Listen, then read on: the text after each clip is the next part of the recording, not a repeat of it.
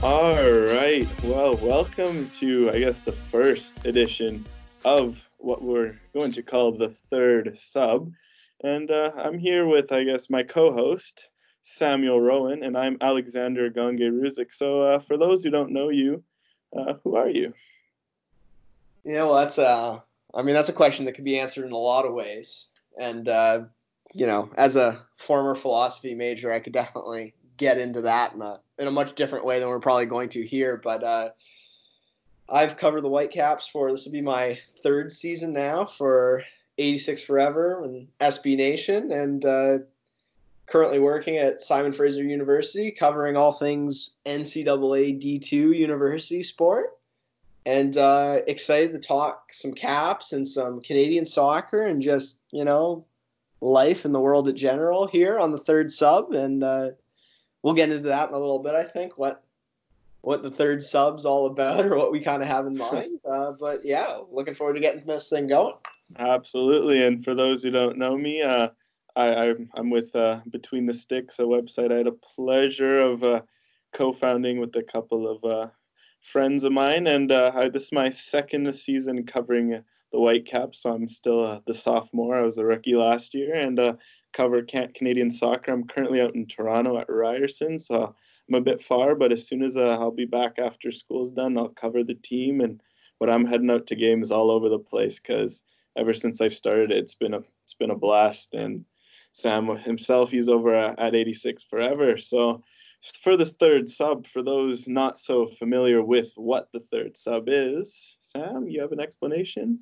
Well, I mean, so there's a, you know, there's the very obvious surface level take. It's the, you know, it's the third sub in the game, but I think it all started for us last season when Marc Dos Santos made a bit of a habit of not necessarily always using his third sub. And I, I took a bit of personal offense to that. And I think part of it is that um, not necessarily that I'm a virtuoso coach in my own right, but that I think the third people that are the third sub, usually a striker, usually an attacking player, I feel like a certain kind of mentality goes with that. You know, your 60th minute, you get up and you start doing your stretches, you know, your high knees, your can opener type stuff. You know, then eventually you take the training top off, you sort of jog around a little bit, and then you finally 85th, 87th, 89th minute comes and you you get your three to five moments of glory, or maybe maybe 10 minutes if you're lucky. And I don't know, I just I've always kind of been fascinated by that. Like I'm not sure that there's a I'm not sure there's another sport where that brief appearance of a bench player can be so impactful and valuable. Like, you, yeah, you come off the bench in basketball, but you're not coming off like someone who's coming in for three minutes at the end of the game. It's usually because it's garbage time. Or in hockey, yeah, you're a fourth liner. Okay, maybe you're maybe you score a goal or something, but most likely those moments are really fleeting. But if you're the third sub, you can come on, score a 90th minute goal, and uh, you know have a drastic effect on the game. So I think it's simultaneously a very kind of underrated up underrepresented thing and at the same time you can be the hero so it's kind of i think it's a fascinating sort of concept and and also a good little inside joke about the cap so i think it made sense for us. Oh yeah. And i mean what other sport are you going to be using a sub as a strategy? 90 second minute of 93 you bring on your sub you kill time. It's just i think that happened a few times last year. I think at one point they brought in pc and it was like the 93rd minute i think he like came on ran from one end to the other and that was the game. It was like wow what a shift. And it was like such a good shift because it helped them yeah and to me the fact that like it just seems so crazy that you you spend a week at training leading up to that then you're doing recovery the next day and like he ran the length of the pitch once Also, oh, I, I have I have my other things about PC was my boy for a lot of last year, despite the fact that he maybe didn't didn't have that much of an impact, and that's a that's a whole different conversation. Well, yeah, if only people saw what his right foot did at training. But yes, I digress. Anyways, we'll we'll dive right into the the Caps talk because obviously, being this the first episode, there actually is a lot to talk about in Whitecaps land. So today you you had the pleasure of heading out to training over at beautiful UBC. So what what kind of stood out to you from today's session and just kind of the sessions you've had the the chance to see recently? Yeah, well, Alex, I was talking to you about this a little bit pre recording that this is my first real chance. I've been out several times this year, but I think this was the first time I really got to just dive into what they were doing on the pitch and how the individual players looked and kind of how things had progressed since the start of camp. And I think despite the fact that both you and I could probably agree that the overall roster overhaul in the offseason is maybe not quite where we would have liked it to been. I do think that the level of preparation and readiness around the team this year feels a lot different than last year, and that's obviously a good thing. Yeah, well, obviously we'll we'll have a segment later on in this, just kind of like thoughts on the rebuild itself. But yeah, obviously, if you look at the roster in in a just from a neutral perspective, yeah, there's holes no doubt there's holes. But what I do like, if you look year over year compared to last year, we're at this point, you're scrambling. Okay, we need a striker. We need like three strikers. You're still missing this. You're missing that. It's a lot more complete. The full squad is already maybe minus four or five players is already together. So I think it's it's good to. You, I keep hearing intensity, intensity, intensity. Whereas last year was bodies. We need physical bodies. So I think just that is is a progress, and I think that's been good to to hear so far. Yeah, and I think to kind of add to that, the focus of a lot of today's training was intricate details. It wasn't, you know, let's just get different guys playing with each other and getting familiar, which was honestly, even during the start of the MLS season last year, it was still guys trying to figure out each other's names basically but already you could see Marc working a lot more on little intricate details of the formations, how players link up, and that's really something that took so long for them to get into last year. It was a, a serious problem, something we heard Dos Santos talk a lot about throughout the year. Yeah. Well, I also think since as we saw last year, like no no one's gonna kid themselves. Last year's preseason was probably about as bad as you can imagine a team's preseason going. Not not the quality was bad, but you just when you don't have players, your first leg in Hawaii was basically just an academy camp. Whereas now, like they can come out, they're they're they're working on strategies.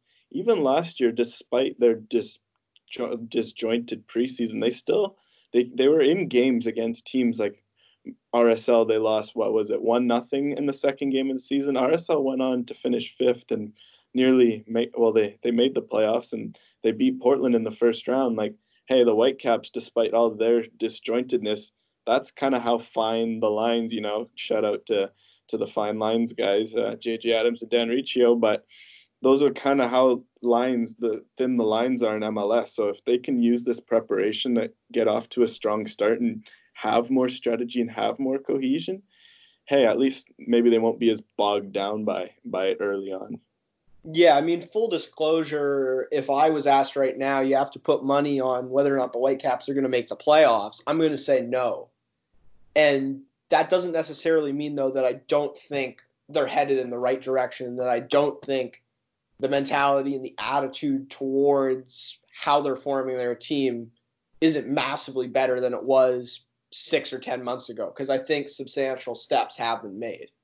Oh, absolutely. I think because even if you, you say don't make the playoffs, I, I agree with that too. You look at the roster. Do I think objectively looking at what they've done so far, they make the playoff? No. But when we, as we'll see later, there is a lot of potential. Things are headed in the right direction, and at least there's hope of it. You might not reach it, but it's it's in a lot better shape than it is six to ten months ago. And I guess that's kind of what you hope from a franchise. You kind of hope instead of steps backwards, step backwards, that they're taking step forward. And hey, some people might not agree with that, but so far from what I've seen, it certainly looks like it's progressing. Yeah, and so I think with that, you know, you're talking a little bit about hope there. A guy that we should get into right off the bat is Ryan Raposo, the Whitecap Super Draft pick. And I think if you asked anyone around the Whitecaps at the training facility, they would say that he's probably been the highlight of the preseason so far. Really energetic, kind of soft-spoken guy, but at the same time very confident, and I think has shown a lot of his quality already in the preseason. And as far as I know, from people I've talked to, doesn't sound like, despite the fact that the Wings are pretty busy on the Whitecaps roster, doesn't look like he's going anywhere on loan. They are planning on keeping him around for the full season. Oh yeah. No, I think so far from what he's shown, I mean it's a bit early to start proclaiming Vancouver the winners of this draft, but so far I think this is a home run pick just without him sitting on the field. Yeah, it's a bit bold, but you look at what he is. He's Canadian. First of all, it's like a homegrown son. He's only 22. He, that's what well, sorry, he's not 22, he's 20 years old as well. And for most super draft picks, you have to remember that some of these guys they've brought in, they look 23, they're 24. Like, hey, at, at that age, you kind of know what you're going to get. Raposo's 20, he's the same age as someone like Theo Bair, who's a homegrown prospect. So I think you basically there, first of all, you got your a free signing in a draft pick, which is rare. And he's Canadian. He doesn't cost them any money because he's Generation Adidas. So intangibles wise, it was a great pick. And on the field, yeah, he's delivered. He's scored twice in in the preseason in the three games. He he works hard. He's a relentless presser of the ball. His technical skills are are growing, but most importantly, his confidence. He's not short of that. That's for sure. So I think that all of that considered, it's already a great pick. And as long as he starts performing, it's only going to go up from that. Yeah, and I think what I like about the Whitecaps wingers this year is so we saw Marc Dos Santos talked if I had a dollar for every time he said something about the profile of each position he was looking for last year, that was something I heard almost every training session. And I feel like on the wings, that's really changed this year. Last year, you look at the guys they had, Bangura, Venuto, and Chirinos, and maybe Chirinos is a little bit different than the first two, but they were all kind of ball at the feet, take on my man one on one. And at times, those guys, especially Bangura and Venuto, got a little bit like tunnel vision where once they got in a one on one, they really didn't see the rest of the field that well. And sometimes they kind of weren't aware of what was going on around them or didn't build up play in the way Dos Santos was maybe hoping for. And I feel like Dájome, Raposo, and Milinkovic, who I'd like to get into in a minute here, all kind of have a little bit more passing sense. They're more on the midfield side of wingers than maybe like a pure out and out forward finishing type winger. And I think that that's positive because Marc wants everyone to sort of be part of the build up. So I, that seems exciting, and we might see the wingers on the Whitecaps playing a little differently this season than we did last. Yeah, well, you know my feeling on the wingers. Obviously, I have very strong opinions from last year because obviously he had Bangura, Venuto, and Chirinos, and he didn't necessarily use them right. But what I've come to realize over this offseason, he did. Yeah, he didn't use them right, but at least this offseason he's gone out and rectified that and gotten players that fit that profile. And hey, for all we know, talent wise, like pure talent wise, Bangura, Venuto, Chirinos, they they might be as equally as talented as say a Milinkovic or a but profile wise they're completely different. As we know from Marc, I think it kind of really hit me later in the season when he started using the Christmas tree. Marc love Dos Santos loves to have his wingers drop. He loves to play them deep, less of a traditional hug the hug the touchline, take on your guys wide kind of wingers, and that was kind of where his issues with Bangura and Venuto lied. So I think it's good to see that he's identified that, and he's Dájome is definitely not that kind of winger. Yordy Reyna, who looks a candidate to play out there, is definitely not that kind of winger. Milinkovic, Raposo, Theo Bair, even Tosaint Ricketts, who might play out wide none of those guys are your traditional wingers. And honestly, I think it's great because it shows that Marc Dos Santos has identified things that he likes with the way he coach, and he's gone out to rectify it. So I think from a coach, what more? I guess what more could you ask in that sense? Because obviously last year they just they may have just gotten Venuto and uh, Bangura, not maybe not necessarily scouted them as much, or maybe they didn't realize that how they played would hamper them. But at least they've gone out and corrected that. Yeah, and so I think that's where you talk about maybe the yeah, the overall quality of the names or the quality of the the players doesn't necessarily improve, but then the fit does, and that in turn can have a positive impact on wins and losses. Um, so yeah, moving on to one of those wingers, David Milinkovic, obviously a bit of a shrouded in a bit of controversy coming in because of his time at Hull and the way that English fans and media felt about him. But I think from the little bit that I've seen at training, and I talked to him a little bit today, I'm feeling more positive about him than I did on the day he was signed. Yeah, well, I, that's a fair assessment because obviously when he was signed, you can't ignore that. I don't think it's it's hard not to ignore. And I mean, it's good that at least Axel Schuster, when they interviewed him, they asked him about it, and he did talk about it. Obviously, they're never going to go in depth into that sort of thing, and I don't blame them for that. But there's no like you can't hide about it. He, his his stint at Hull was far from anyone's picture of ideal. He was he had his issues with being late for training, yada yada. You can go through it all day. There's articles for that. But hey, at least what what was clear when I, I, I started to sit down and look at his numbers, look at his look at his the clips available that he can play. Obviously, I didn't get a chance to see him in full games, and hopefully uh, Schuster and Dos Santos have done their homework in that regard. But he can play on the field. There's never been anyone saying that he's had a bad effort on the field, that he's had bad mentality on the field, etc. So if they can make sure to nurture the off the field problems, because remember this could just be a one stop thing. Maybe it's just the Hull night the the Hull city or whatever whatever it was about Hull just really got to him. This year he's obviously got a lot uh, a lot shorter of a leash. So I think if he can live up to those pre-Hull days that he showed, I think it can be a real real good signing.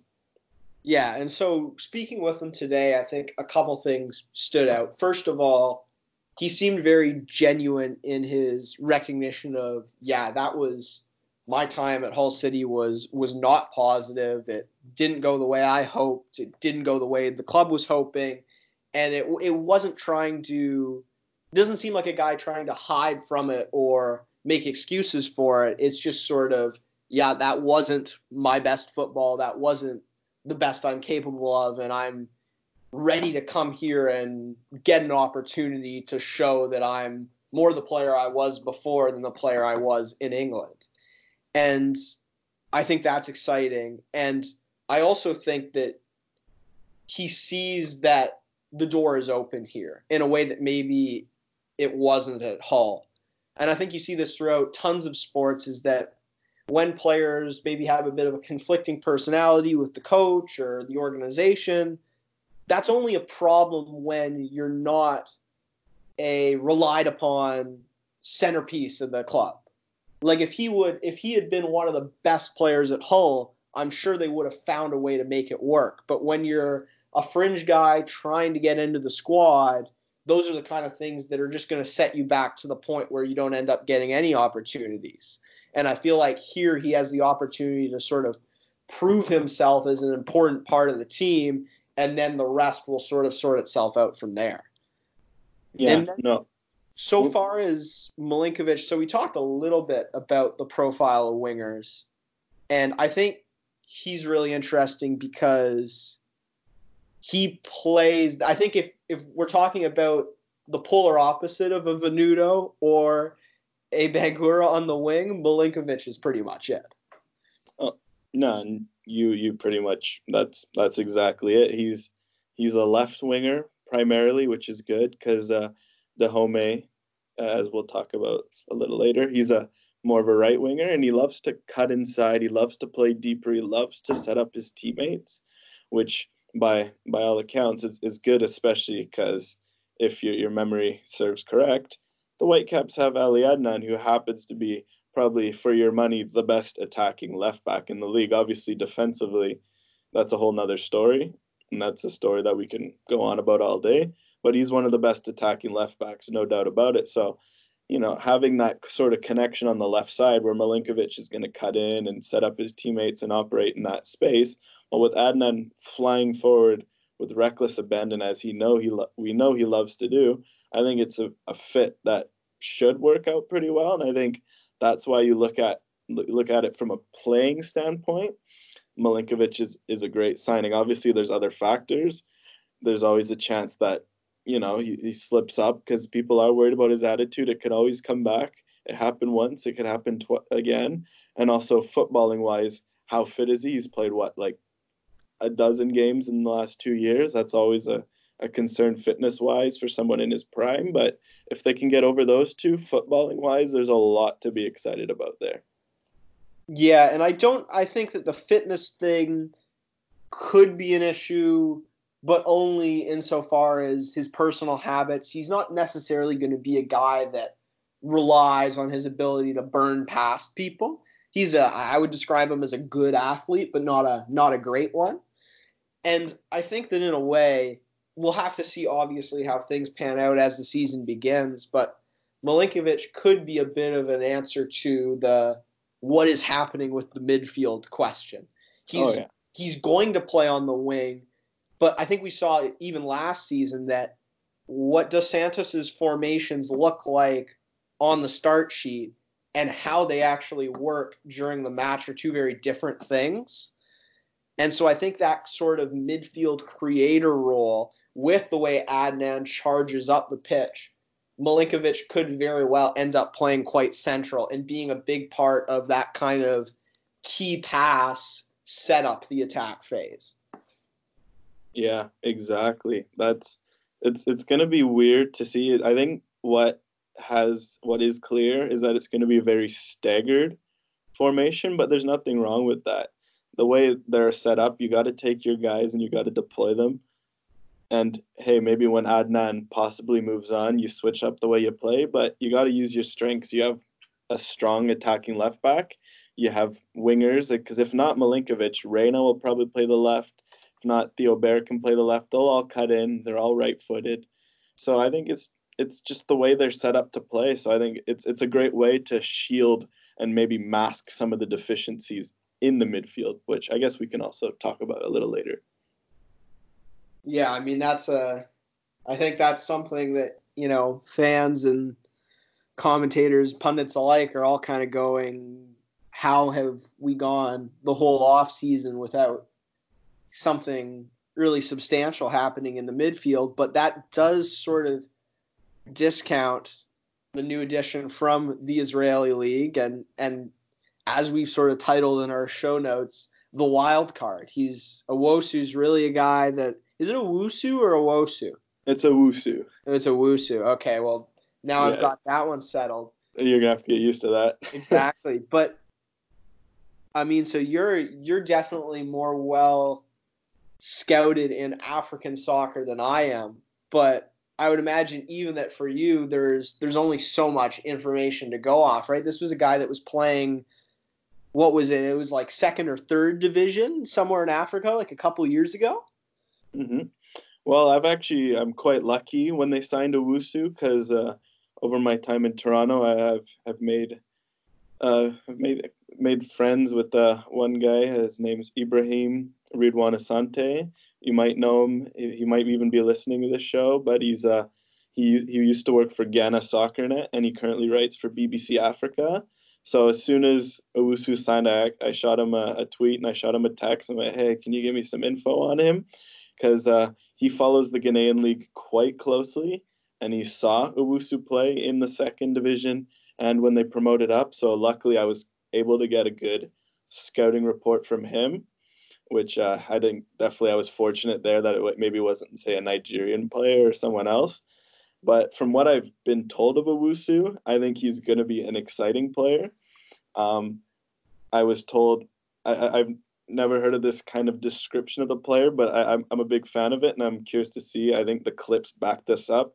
He described his passing as text message, which is to say that you know he sends it, he gets it where he wants to, and it's pretty fast. So I think that's that's exactly what you want to hear from a midfielder, and that's that's great. I like that. Uh, that's, that's pretty awesome. And then uh, he, he, he seems to be a good athlete and he's very versatile. That's an, another thing. And then on this Whitecaps team, that's that versatility is going to be huge because he can play a six, which he might have to at the beginning of the season. He can play the eight, which is probably his ideal role, and he can play a ten. And I think along with Inbeom Hwang, who's similar in that versatility. That in fact they're really similar players, which is funny enough that they'll be playing together. I think Owusu is the kind of he's a kind of jack of all trades midfielder, kind of like Gershon Koffie, but a step up in a way. And I think he can add a lot to the midfield. Is he a solution enough on his own? No, but I definitely think people will be surprised when he when he does get his papers sorted out and he does start playing because he's definitely got the skills and he's quite polished technically from what I've seen in clips and from what I've been told. Yeah, and I think that something that's maybe a bit discounted at times is that the the Israeli league isn't a joke. It's a good league to play in, and he performed by all accounts quite well there. So I and there are you know stories of people translating from the Israeli league to North American soccer and it going reasonably well. My only concern is for a young guy who's had a lot change in his life over the last couple of years.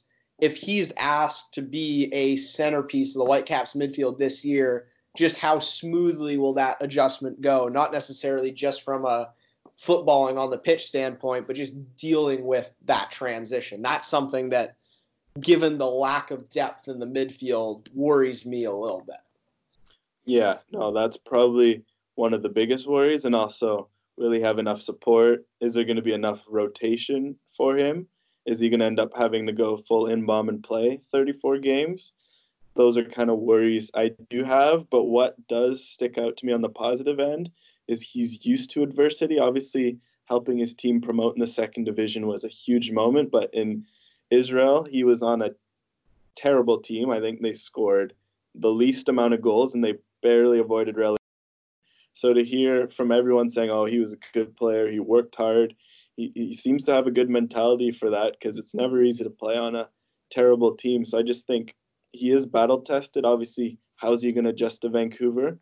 I don't know, but as Vancouver has been pretty good to a couple of Ghanaians in the past, such as Gershon Koffie. So hopefully that goes smoothly. And then on the pitch, guess it'll be. I think from his end, he can definitely bring something, but will the will the he be fit into the team around him? That is yet to be seen. Yeah, and it seems like if we're looking at kind of you know the ins and outs for the club, this is sort of a direct statement from Dos Santos of this is the Erice re- kind of replacement guy because I know that Dos Santos wasn't happy with Erice just didn't fit the energy level and the athleticism that Dos Santos was hoping for, and I feel like Owusu is skilled in those areas where Erice maybe lacked. Yeah, well, I think the ideal is to get a new six. They're definitely looking for a six. Well, been, that's that's what we've been hearing for six plus yeah, months, right? They're, they're, they're looking. That's how obviously looking versus finding is a whole nother story. But we know they're looking. Uh, They're gonna they're probably gonna die trying. But if not, if Owusu is your day one six replacement, and you have Russell Teibert still in the midfield, and by the way, I think Russell Teibert's had probably one of the best off seasons and preseasons for my money too, I, as I wrote about on our site, which you can check out. But I think Owusu, if you look over Erice, he, Erice, he can pass similar to Erice. He, but he's a lot more athletic because I think Erice, great player. I think the Whitecaps, he could have been a fit on the Whitecaps, but I just think he wasn't the right fit at the right time. It was just too much for him last year, and I think Owusu if uh, similar conditions are if the conditions are similar this year, he's definitely more up for it. It seems. Yeah, and just talking about Russell for a second, um, I don't think I saw him as happy and as just sort of like jovial and positive at any point last year as I've seen him already this year. Something just seems different. Like he's, I think that all the turnover last year and just all the dramatic organizational changes really took a toll on him. And he seems like he's sort of gotten over that at this point and he's just ready to fully commit himself and you know give every not that he didn't because Russell's always been a guy that gives everything he can, but it just seems like the focus is more squarely where it needs to be this year, and he's really enjoying his football. He's got a good group of guys that he knows and likes, and and he seems to be, you know, bringing some of his best stuff as well. Scored another kind of upper 90 top drawer goal today at training, similar to the one we saw in the preseason, and uh, people are saying, yeah, Rusty's been shooting a little bit more, so uh, maybe we'll have to watch out for that early on in the season. Well, yeah. Well, I think Teibert wise, I guess the last thing I'll say on him, obviously, you know, when you put Russell in as a sub or as a as a starter, he's gonna work his tail off. He's gonna give you that. And what has been clear is year over year, his passing improves, his shooting improves. So if from what it's from what I've seen, the only action I got to see him in was with Canada, where for my money he probably was Canada's best or second best player in that game against Barbados, where they won 4-1. That was uh, broadcast. So if it's Owusu, Inbeom, and Teibert as a midfield three, obviously you'd hope for you know you'd always hope for more. You can always hope for more, but I wouldn't be devastated. But anyways, I guess we'll kind of pivot towards the the people well, the next signing on our on our list of new guys, one of the guys they'll probably be playing in front of, Mr. Ranko Veselinovic, the new Serbian center back signed recently uh, out of the, the Serbian top flight. And kind of what, what stood out to you about the the 20 year old coming to Vancouver? Well, I think it was interesting because obviously it was uh, it was announced on a Sunday and it was sort of out of the blue, and we were only getting wind of we knew they were looking at a center back, but we were only getting wind of this actually, the fact that it was going to go down very quickly before it actually happened. And I think that it's just a an under like it's almost hard to describe this could be a could be a huge move for the club and yet it feels like it comes without any real fanfare attached and i guess that's kind of appropriate given the fact that center backs aren't necessarily the the attractive, you know, star position, so you're not going to get the kind of you know, buzz around the player, but for a guy that I know this is something that you've, you know, probably heard from everyone online, but to be a captain in that league, in a tough league at such a young age, definitely says something not only about his on field abilities, but the character of the guy as well before he even steps into MLS. And I think that play style wise, it sounds like he'll be a really good fit too. And and all of a sudden, you know, the Whitecaps at a center back position, at least athletically and physically, are a scary group. There's a lot of a lot of bruisers on that back line. Oh yeah, no, I think center back wise, they they have to have one of the best groups in MLS at least on paper. I think especially if they sign Amer Didic, even though he might he's coming off the CPL, he's a specimen. He wins balls. Is technically he his passing. If you want to talk about someone's text message, he's got a iPhone XR or something down there. I don't even know what to say. He's got unreal passing. So I think center back wise, yeah, and I think obviously they lost Daniel Henry, and I, I Doneil Henry, he's a great guy and he's a great player and he's a great leader, and it was not easy to replace him.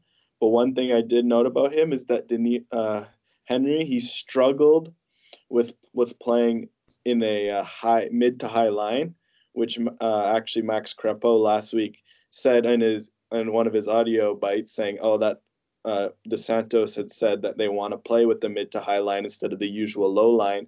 So I think that's smart. They moved on from Henry for what seemed to be a good amount of cash, and by getting guys like Veselinovic and maybe Didic if he signs Godoy, be it as a center back or as a right back, Cornelius, uh, and Jasser Khmiri, obviously a real, a real, real wild card. Those are all guys that can play in this mid to high line. They can play in that style of play, and I think style wise, they well physically, what physical wise, they got a great unit, and I think style wise, they really got something that Dos Santos can work with. Yeah, I mean, I was my notes on Henry were going to be very similar to yours. Um, same thing, like I nothing but enjoyed his media last year. He's always an entertaining guy to talk to, but ultimately that was another player that it just felt like down the line, the quality was there, but the fit wasn't right. And at times, it seemed to me like when he got a little bit out of position, all of a sudden the game started moving really fast for him in his head. And it was just too much to be able to recover and stay composed. He kind of liked to see everything in front of him. And I also think that Doneil's a bit of a guy where I know this is kind of a you know a thing you talk a lot about in North American soccer, but he seemed very much like an athlete first and a soccer player second. And I get the sense that most of these guys they have now in their back line aren't like that. They're more they're true footballers and and it comes to them sort of naturally and they have a really good feel for the game. And so I think in that sense they've maybe made an upgrade. Um, and that's not to take anything away from Doneil and the player he was, because he was a good player for the Whitecaps a lot of the time. It just long term, it seemed like there was a bit of disconnect in the fit there. Yeah, well, I think technically Henry has has come a long way, and he's he's a great player in that regard. But I just think, yeah, fit wise, I like the way they're going, and I think if you look at the Veselinovic signing, one thing I think I think this is the kind of signing as soon as Vancouver made it, and ML, the MLS, I'd, I'd like to imagine the MLS called them and went like, "Great job, guys," because with with the new CBA rules, obviously we don't know how it's going to affect, but these are the kind of guys you want to bring because in the MLS, it's got a reputation for being a high octane offense, and I think El Trafico is like in the playoffs where it's five three. That doesn't do much to when when all the eyeballs are on the league, that doesn't do much to deter from that. So I think Vancouver stocking up on center backs, getting a guy like this, like this is a like if someone like I don't know, I'm trying to think like a mid-level European side signed Veselinovic, it would be a good signing, a 20-year-old captain of the third place team in Serbia, which you have to remember, their first place team, Red Star Belgrade, did well against Bayern, did well against Tottenham. So it's it's a good league, and I think it's a signing that people don't realize how big it is, and it's the kind of signings you want to see more in MLS. And it's good that Vancouver's leading the way there because I think defensively it's going to give them a leg up. Yeah, I mean, this is to me, this has the potential to be, you know, neck and neck with the Cavallini signing in overall importance to the quality of the Whitecaps season. And I think that that's, you know, that is obviously dependent on how he transitions to the North American game and all those sorts of things. And I think Cavallini has a huge edge up there. But you know, I think they can't be can't be overstated what kind of quality prospect this is that the Whitecaps are bringing in. And again, because it was done early on a Sunday morning, kind of after you know a lot of the major signings were done, it kind of seems like a throwaway, but it's most definitely not. I I agree with you there, hundred percent. Well, anyways, well we're we're slowly down the list of new signings. I guess let's only naturally move on to the next one. The next, uh, I guess, second to last before Cavallini in terms of big signings, and it's Cristian Dajome. And I think that was probably one of the more interesting signings because, again, it might not have gotten the same fanfare as a Cavallini, but I think it's a very intriguing signing on its own.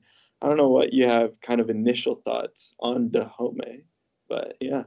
Well, so if I'm if I'm going to put on my sort of you know stereotypical Whitecaps fan hat, the question that I'm asking is how is this different than Bangoura or Venuto, and why is this going to work in a way that those two players didn't? And I think I'd like you to get into that a little bit more because I get the sense from people who maybe aren't quite so plugged in that that's been the response is okay another speedy winger but is that going to work well i think first of all what really excited me is uh, what what league and what level he was competing at uh, he came from the ecuadorian league and luckily for me uh, I, I, actually am quite familiar with the, the league i am f- quite familiar with the, his club he was on loan at last year independiente del valle in uh, Ecuador. Uh, funnily enough, I actually have a kid of so when they signed him, I thought that's pretty cool. Uh, but yes, Dajome, obviously the level, because for those who don't know, his club uh, or IDV as they're as they're known in abbreviation terms, won the Copa Sudamericana last year, which is the Europa League equivalent in South America, and It's a pretty big deal, especially for a club from Ecuador. It's maybe not the most high profile of leagues to win that. And funnily enough, they beat Colón in the final. So Godoy's parent club before he got signed. But that was a big deal for him. And Dajome played a lot of uh, he played a lot of big minutes, especially in the in the cup in the the tournament itself, and he scored a lot of big goals. Uh, luckily enough, someone that uh, at least on my end that we're, we're quite familiar with, Peter Galindo of uh, Sportsnet. He watches a lot of the games uh, in South America. He's he's a Peruvian, so he's quite vexed with the the football in that region. And yeah, when I when I asked him for what he thought of the signing, he said it was he was raving and raving and for people to see well when usually when he's raving and raving about a signing from South America, usually you tend to to trust him and I think so far from what I've seen I, there's a lot to like there. Yeah, and also I think that he doesn't seem to come with the the injury baggage that those other two did last year because both so Venuto was coming off major knee surgery and I don't think was quite back up to his full level. Also, his family situation back in Brazil sort of kept him one foot and one foot out the door. And with uh, with Bangoura, same thing, just had a real struggle staying healthy. So I think if Dajome can come in and sort of again, we've, I mean, I've talked a lot about these two wingers, and I don't think it's a it's not a knock on either of them. It's just sort of a an opportunity for someone else to come in and maybe the club to sort of improve on some of the some of the mistakes or just things that went wrong with those acquisitions last year. And I think Dajome has a good chance to come in and be what the Whitecaps were hoping for out of that speedy winger position.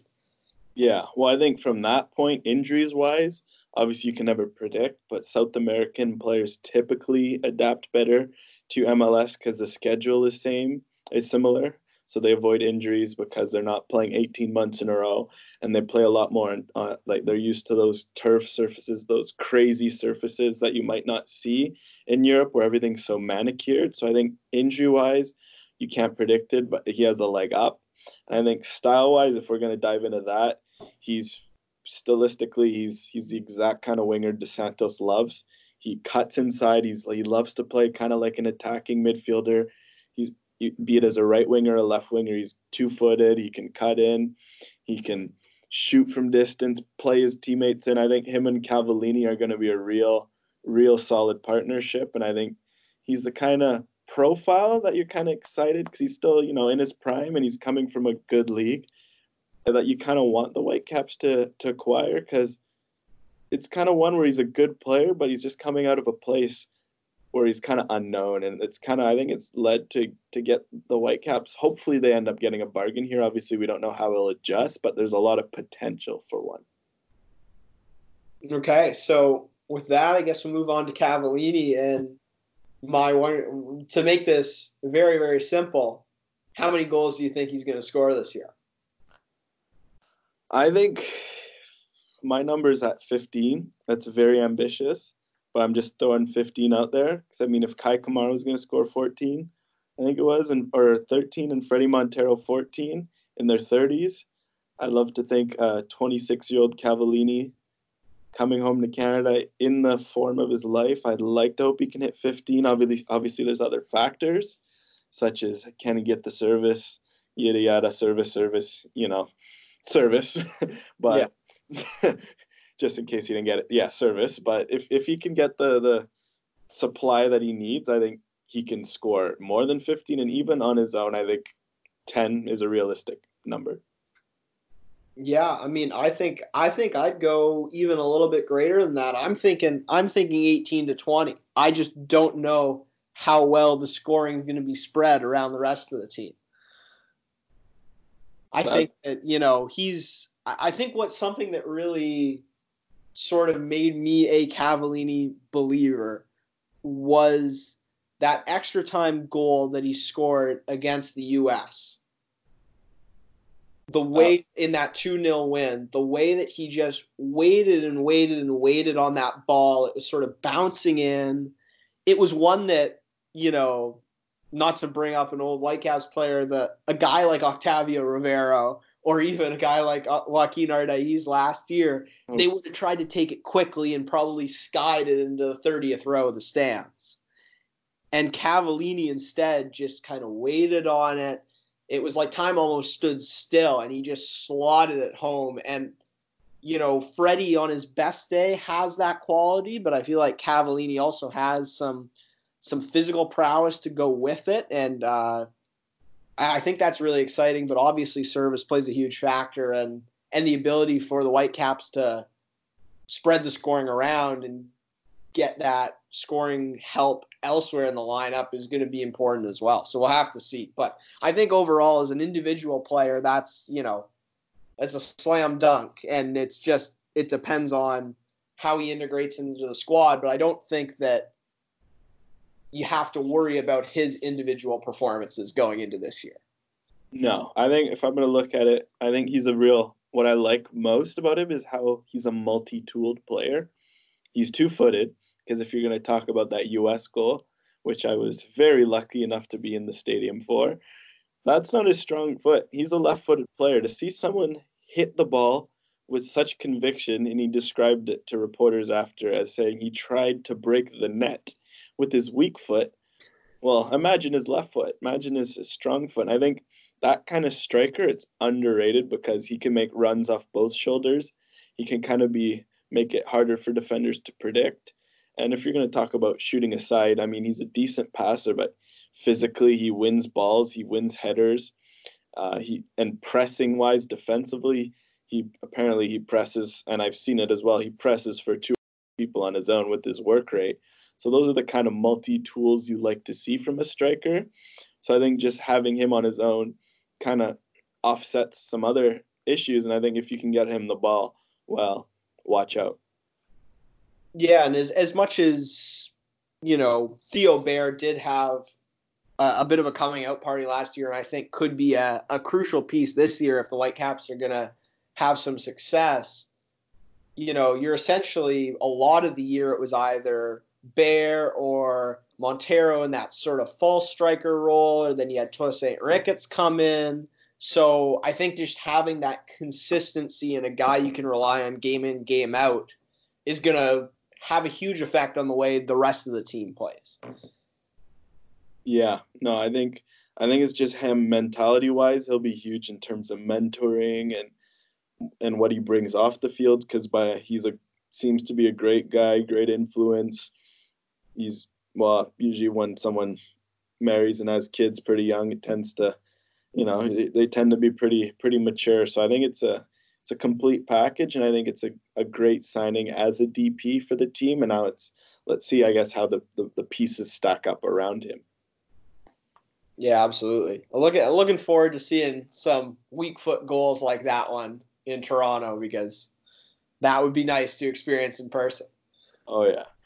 And I guess to to round up the roster, I mean, there's not much to say about the rest. Uh, the only other additions are uh, Christian Gutierrez from Colo Colo, Bryan Meredith from Inter Miami, and maybe, well, it's still yet to be confirmed, Amer Didic and Abu Bakar Sissoko. So I don't know if you have anything special to say on on those those four players before we move on. Well, I think that you know if you look at you look at those four, right? In comparison to the, this isn't really a, necessarily a statement about any one player, but just more about squad depth. If you take those four guys and you compare them to some of the squad depth pieces that were around the club last year, I think the team's moving in the right direction. Because Didic, a direct comparison last year would have been uh, Brendan McDonough. And I think Didic is already looks like a much better player than Brendan McDonough. Um, Gutierrez haven't seen a ton from, but he looks he very much fits into the team and doesn't look out of place. Meredith, it's only just the beginning, so we'll have to see, but has a good record in MLS.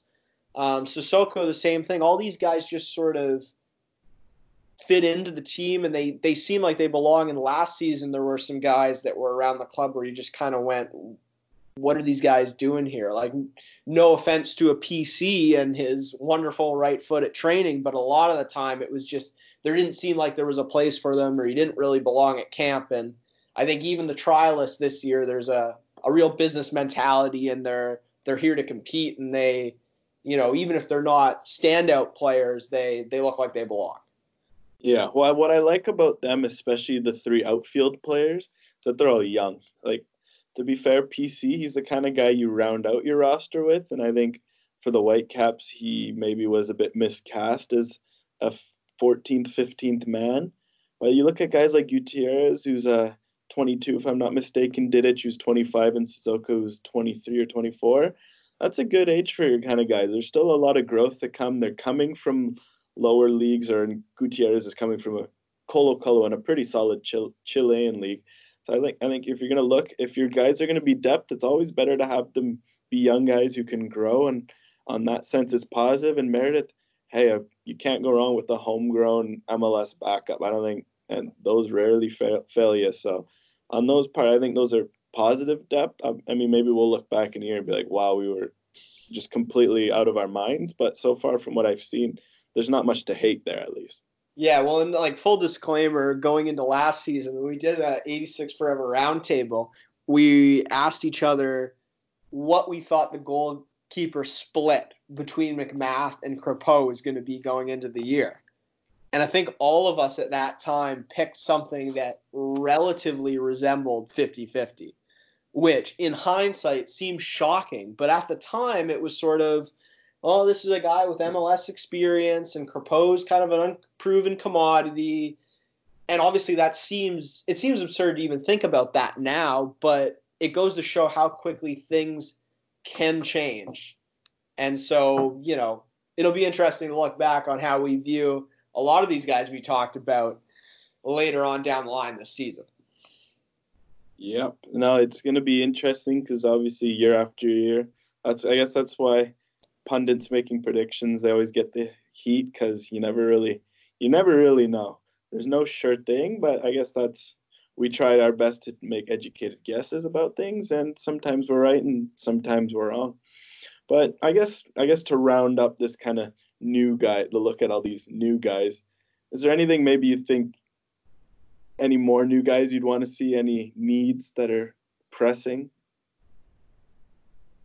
Well, yeah, it's the you know it's the perennial question really here is that you know do you have that true true day in day out you know relied upon box to box midfielder? And Owusu can certainly develop into that and could be that but it still feels like either at a six or at an eight depending on where you put the other pieces there's just to make the Whitecaps a higher quality, you know, really competitive MLS team, it feels like that piece is still maybe missing.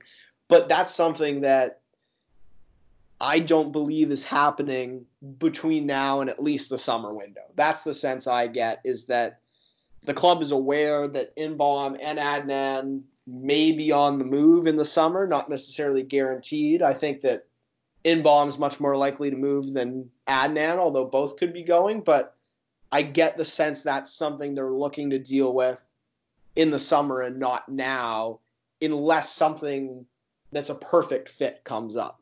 So I think I think that from what I've seen and heard, we're basically looking at the starting roster for this year unless something comes up where it seems like the right fit. They're still looking at a couple players, but whether or not something comes in that's super impactful, I don't know at this point. Yeah, well, I think the thing about transfers is we forget how fluid it is. And uh, definitely sounds like the Whitecaps were in negotiations with some sixes, some quality sixes, and you know they go to different clubs. They don't want to leave. Their clubs want them. It's like Mark. Uh, it's like DeSanto says, when when there's a good player, it's never an easy negotiation. I think we're kind of seeing that. So I mean, obviously, I think they they want and the fans want, and I think we want a midfielder by the first kick. But if not, if they have to wait for summer because the players they're looking at are locked up until then or whatever, that may be the plan. I don't know how much they'll hurt them. because they so far the four two three one they're employing seems to already prepare to mask life without a six, but I guess yeah, we'll kind of. It's we'll, rather clever the way that Dos Santos has just kind of gone. Okay, we're not going to sign a midfielder, so let's just do a formation that makes up for that. Yeah, it's it's been uh, that sort of made me laugh when I first saw it in San Diego, and but so yeah, so far it it seems like it's working out for them, and I don't think that Dos Santos isn't sounding the alarm bell like he was last season, where they didn't feel like they had the players they need despite the fact that maybe on paper a lot of people would go, oh, there's still some holes. I think Dos Santos is a lot more confident with the squad he's got. Yeah, well, I think obviously I'd love to pretend that uh, Santos reads uh, my work because, funnily enough, like a day or two before he started using the four-two-three-one, I'm oh maybe they should use the four-two-three-one until they get midfielders. But it's good to see, and hey, uh, even if we know people don't like the formation, first kicks in what 20 days, 19 days. So he's got and he's been working on it for what 10 days. That's a lot of time to develop and work on that system and other systems. So at the very least they'll be cohesive within it and I guess we'll find out how it looks against MLS caliber opposition. Yeah, all three of those games from Portland, thankfully, are going to be broadcast on the Whitecaps site, apparently. So we'll get to finally see some preseason action via video, which will be nice. So looking forward to that. Yeah, I guess uh, talk wise, kind of looking back, the draft. Obviously, we talked about Raposo, but beyond that, there wasn't much that happened. They top, drafted uh, Gagliardi. Uh, the first name escapes me at the moment. Uh, Brian, uh, no, I, yeah, it just completely escapes me at the moment. And he was already released from his uh, trial. He wasn't signed to a contract, and they passed on the last two rounds. Obviously, Raposo is a strong pick so far, but kind of what are your thoughts on the draft as a whole? And is it kind of the start of the draft fading away as a mechanism to acquire players? Yeah, so it's Daniel Gagliardi. He was out of Florida International University. But uh, as we talked about earlier, it's just the the variety of the sort of situations you get with MLS draft eligible players is different. So Gagliardi's a guy that was 22 already. It was his redshirt senior year at Florida International. So this is a guy with essentially five years at the university level. And at that point, you kind of know what you're getting. And I think the moment that the Whitecaps brought in Meredith, it was just like, okay, this guy is now essentially expendable. And yeah, I think that just goes to show that the draft is, you know, the I'll do an air quotes super draft is such a a weird fit for the league because you've got both academies and drafts and you see like there's some drafts Jake Nerwinski's draft the top 10 from that draft is there's terrific quality players and then other other years go by and there's no quality pieces. And so it's one I'm still kind of struggling to figure out and I think eventually when league wide all the academies are developed in the way the league's hoping they'll be able to do away with the draft but for the meantime this isn't a an effective way to assign those top prospects to teams in what kind of seems like a equitable meritocracy type environment. But uh, it's still, yeah, it's it's a curious beast, and I'm not sure I've really really made much of it yet. You know, coming from a North American sport background, the idea that a second round pick is getting released like three weeks after being drafted just seems very odd. But uh, yeah, hopefully Gagliardi can find himself a team somewhere in North America, and maybe maybe we'll see him shine at that level soon enough. Don't know. Yeah, that's pretty much yeah. Draft wise, it's such a weird system because the college system, the, a lot of the guys coming out of there, they're not necessarily upgrades over what you get out of your academies. Obviously, Gressels, Lair, Cyle Larins, heck, even these Ryan Raposos, they do happen. But I think now the short term my fix is kind of maybe reduce the size so that there's not three picks in the last two rounds with everyone passing. because they don't want any players and maybe reducing the significance and whatnot. But I think yeah, it's definitely there are gems to be found in the especially those first 15, 20, 30 picks, but maybe after it's kind of time we see it diminish. But I guess speaking of Raposo and the draft and Whitecaps Academy development players, it's still it's what today, February 11th, if I'm not mistaken. Uh, it's my, actually my father's birthday, so happy birthday to him when he listens. I know he will be, but it, today they still don't have a development squad plans for a league or anything, and obviously there's still a, a fair ways to go. Usually those seasons get underway in April and May, but how is that? Is that worrying you so so far? Well, so anyone who's who's listening that's been familiar with my writing over the past year knows that this is this is the hill I want to die on with the Whitecaps. What on earth are they doing with their academy with their young players? We've seen guys walk out the door like David Norman Jr. We see guys like Simon Colyn and Michael Baldisimo who are essentially even though they're on the team, it feels like they've already left. There's just no place for them. And uh, talking with Whitecap staff today, still no clear, decisive plans for for what's even going on this year. At least at last at this point last year, pardon me, they had a schedule, they had some friendly set up. This year, you go on the Whitecap site, you look at the 2020 schedule, there's nothing there. And uh, I think there, I believe there's some talk about maybe some Whitecaps development players going down to Portland and getting some kind of experience there, but but really anything beyond a week or two from now, I don't know if it's planned or they've even thought that far ahead. And for guys like Baldisimo and Colyn who are just sort of caught in between the academy and the first team, it's a it's a tough spot to be in. You really worry about the Whitecaps losing any of those guys at that age group because there just really isn't a situation that makes a whole lot of sense for them at the moment. Yeah, well, I think for me, my my dream solution is, and I've said it in articles, I've said it, it's a second team. Obviously, I have to be realistic. The USL climate right now with the CPL and the USL, it's complicated. It's not easy for Canadian teams to have second teams, and there's a reason why TFC has a second team, and you in USL one and not USL Championship because it's that complicated. And CPL is not going to accept any development teams, at least not right away until they're more developed. So they that's not an option. So it's kind of like where do you go where at where they're still tested?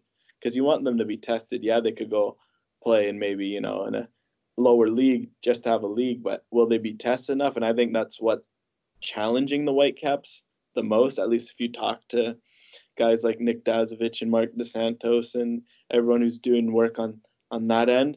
So I think it's from there it's just figuring I mean you can loan out guys to the CPL and I think they'll do more of that to keep them and get them playing which will help. But it's I think they're going to need to find a second team and I think it's an issue we're seeing in Canada now cuz I bet well TFC is the only team really doing anything but the impact I know of people I talked to in the Montreal Impact they're they're facing similar issues with getting players minutes, and I think it's something that maybe they, they might need to collaborate on to find platforms for these players where they're playing at a professional level and they, they're able to make jumps up so it's not just a Theo Bair and Alfonso Davies. It's kind of like those Dallases and New York where it seems like half every year half their squads these brand new academy like regens almost that come out of nowhere. Yeah, it's just unfortunate that you know some of these young players are sort of getting caught up in the the North American you know soccer landscape arms race that's happening right now, right? Like everyone's trying to position themselves and you know claim their market share, and in the process, some of these kids are just getting left behind, and it's it's not necessarily what's best for Canadian soccer long term until there's some sort of option available for those kids because not everyone's going to be this superstar that rises through the ranks. Like a guy like Alfonso Davies, a guy like Theo Bair, they were going to find a way to succeed no matter what the system was.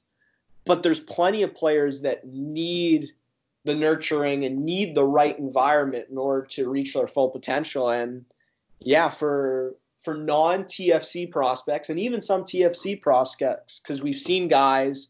Raposo was part of the TFC academy for a while. It's not always a straight linear path, and there need to be some options for guys to go and uh, develop their game and you know find out what their true potential is. So it's not just a Whitecap specific issue. It's something you know, as you said, that Canadian soccer at large needs to deal with, but probably a bit above our pay, pay grade, pardon me, to try to solve that. Yeah, well, if you want to talk about Davies, just I guess final thought on this, it's crazy to think it's well, it's hard to remember he played in the USL when they had a second team, and if he didn't play in the USL, who knows? He might have made his MLS debut at 17, 18, and he's he started playing at Bayern at 19. What imagine if he doesn't make that move? He's still at the Whitecaps at 19, 20 and those are kind of that's a scary thought because he's been doing amazing.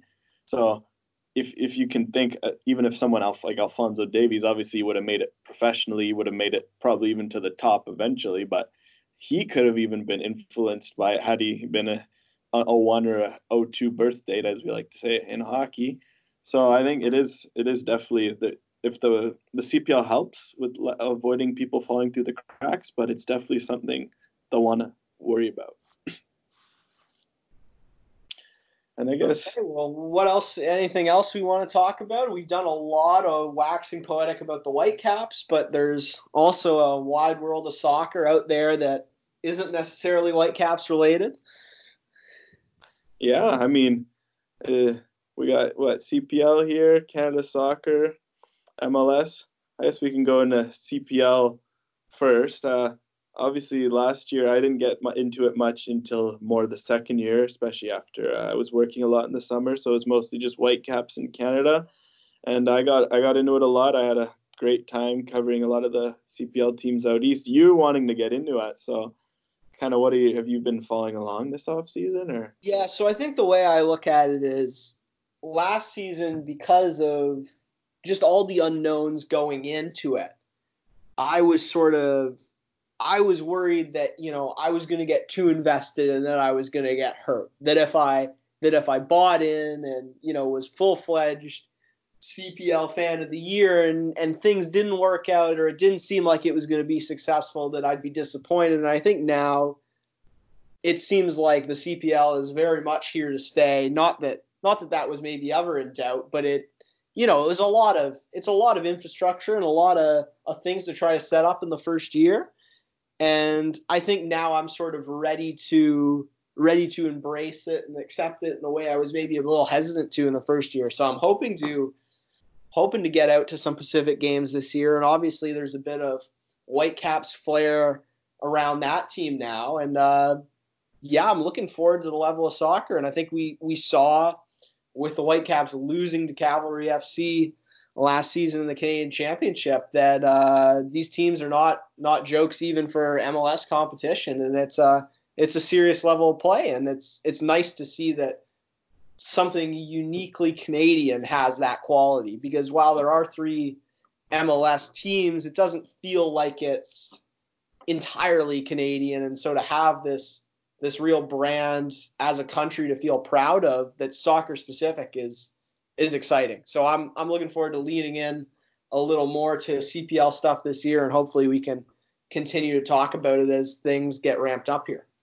Yeah, well, I mean, I think it's year two is going to be huge, and I think we can go more in depth as the CPL season ramps up. But for example, today was the Atletico Ottawa unveiling, which is actually massive if you think about it. That Atletico Madrid is investing in a Canadian Premier League team before they go into MLS, before any of that. They're going to the CPL to invest in a team that's mind-boggling. That, that's a huge opera- base of operations, and I think some of the things we've seen so far, Joel Waterman going from Cavalry to the Impact, uh, Tristan Borges going to a top uh, top level second division Belgian side that might get promoted soon.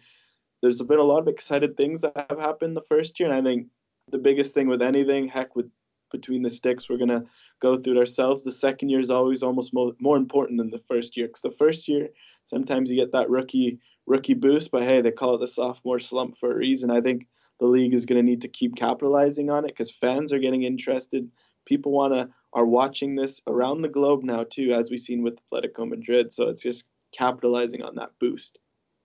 Yeah, it's exciting, and that's uh, one circumstance where maybe the you know sort of ripping off the you know a, a big classic team's branding isn't such a bad thing. When you've got got a team like that invested in you can say hey this is you know part of our dna this is part of our culture. But uh, one place where you can't say that is in miami and uh, they're in some serious hot water right now with the italian giants fighting over the use of the inter name the inter brand and uh, you know trouble in david beckham land down there oh that was i mean I don't blame Inter Milan for going after because the Inter MI, yeah, but it's just it's so it's so MLS, and I I almost love it in a sense, but it's just like why Inter Milan? Why Inter? Why are you guys doing this?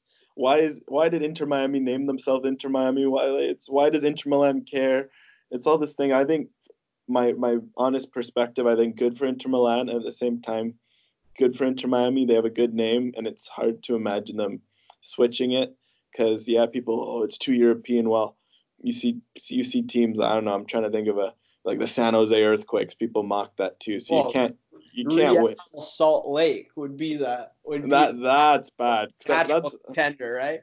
Well, it's what Utah, sunny Utah. You can't. It's not. At least Miami. You know, it's an international metropolis. It's it's not good old Utah. No no offense to Utah, but it doesn't really scream global brand out there. So I think it's it's it's very MLS, and I think it's it's it's pretty harmless. And you know, from our point of view, obviously the Europeans, oh, what are these crazy North Americans doing? But hey, it's David Beckham. You don't you don't mess with someone with David Beckham's brand power in Europe, in North America, wherever.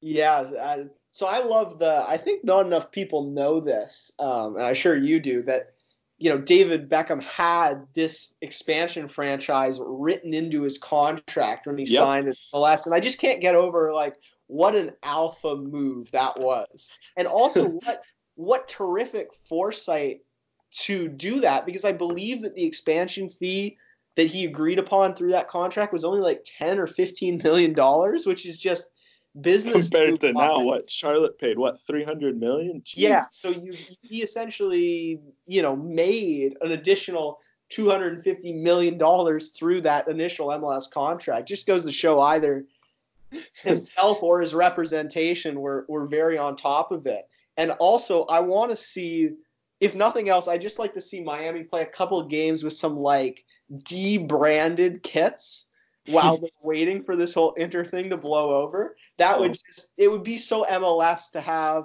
kind of a San Jose Earthquakes thing where you know they didn't have sponsorship for a while and it just looks like a training top. I really want to see that, especially if it's on opening night. I just think that that would be hilarious. Oh yeah, or completely rebranding after re- uh, branding the start a company. That would just be so hilarious. And I guess speaking of that too, there's the whole Nashville fiasco. If we're going to talk about that, how Nashville they're having big issues with their stadium. Uh, there's threats that they might disband already, less than a year in. Like, what what is going on in MLS expansion world right now? Yeah, I think it's just the, you know, the MLS has taken on this build it and they will come mentality, and it, it's a risky one.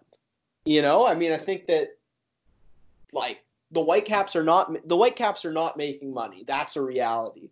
There are other teams in the league that are struggling as well financially, and yet we're seeing, you know, it feels like two, three new expansion teams getting announced every single year. So, you know, at some point, I think there's going to be a critical mass, and maybe we're already getting to that point. I don't know.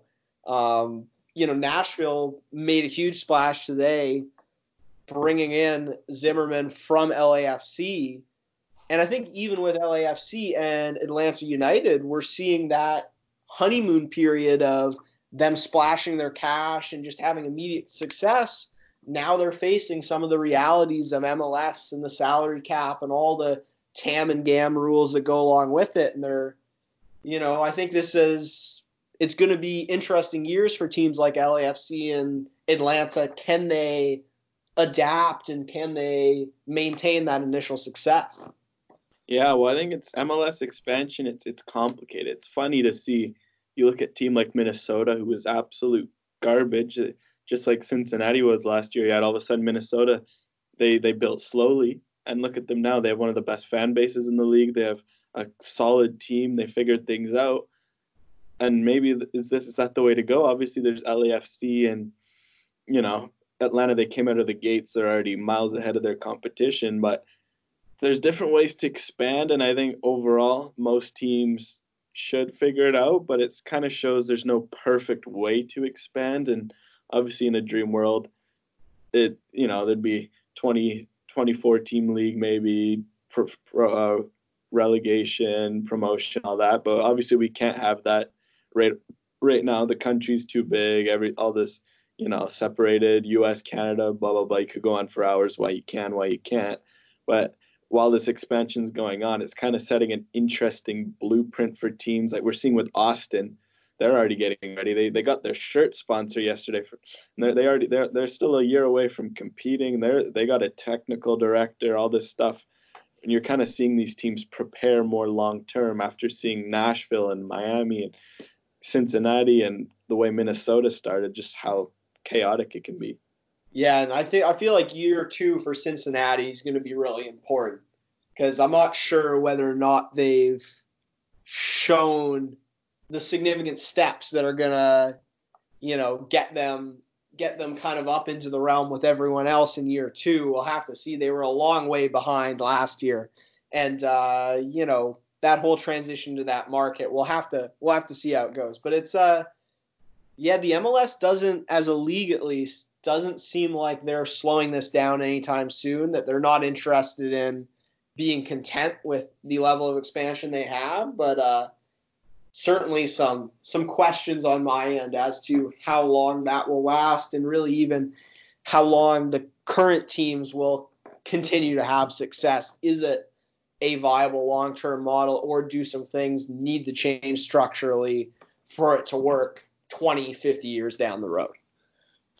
Absolutely. I think and I think that pretty much wraps up this this first episode. I guess it, it's a, for us it's a trial episode, but it's a first episode nonetheless. So that's always it's always good. And I think it was it was good to kind of dive into the the caps and uh, other stuff. We'll we'll have more subjects as we go along. Lots to talk about. I'm sure next week there'll be lots to talk about. And it was good just to give this a shot, and we'll see see where the third sub goes. Absolutely, yeah. And I think we'll be looking at long term. Try to get some some guests, some Twitter interaction, some more sort of little elements to weave into the show. And so this is, I think, a good spot to start. We've both been really looking forward to some meaningful games being played in MLS again. And, you know, really the North American soccer season is pretty quiet from late October to mid February. So I'm just very excited to have you know games and goals and you know performances to talk about. So for me, that can't come soon enough. Uh, absolutely. So I guess uh, we'll we'll see you next time. I mean, Sam, we can find you uh, on Twitter. Uh, myself, it's at, at Alex uh, Gange Gange Ruzik, and my most of my work right now is coming at btsvancity.com. Yeah, you. my Twitter handle's uh, Samuel underscore rowboat. So that's on Twitter. And uh, you can find most of my soccer writing on SBNation86forever.com. And uh, yeah, so we'll be continuing to pump stuff out through those channels and hopefully some stuff on the audio waves as well through this podcast. All right. Take care, everybody.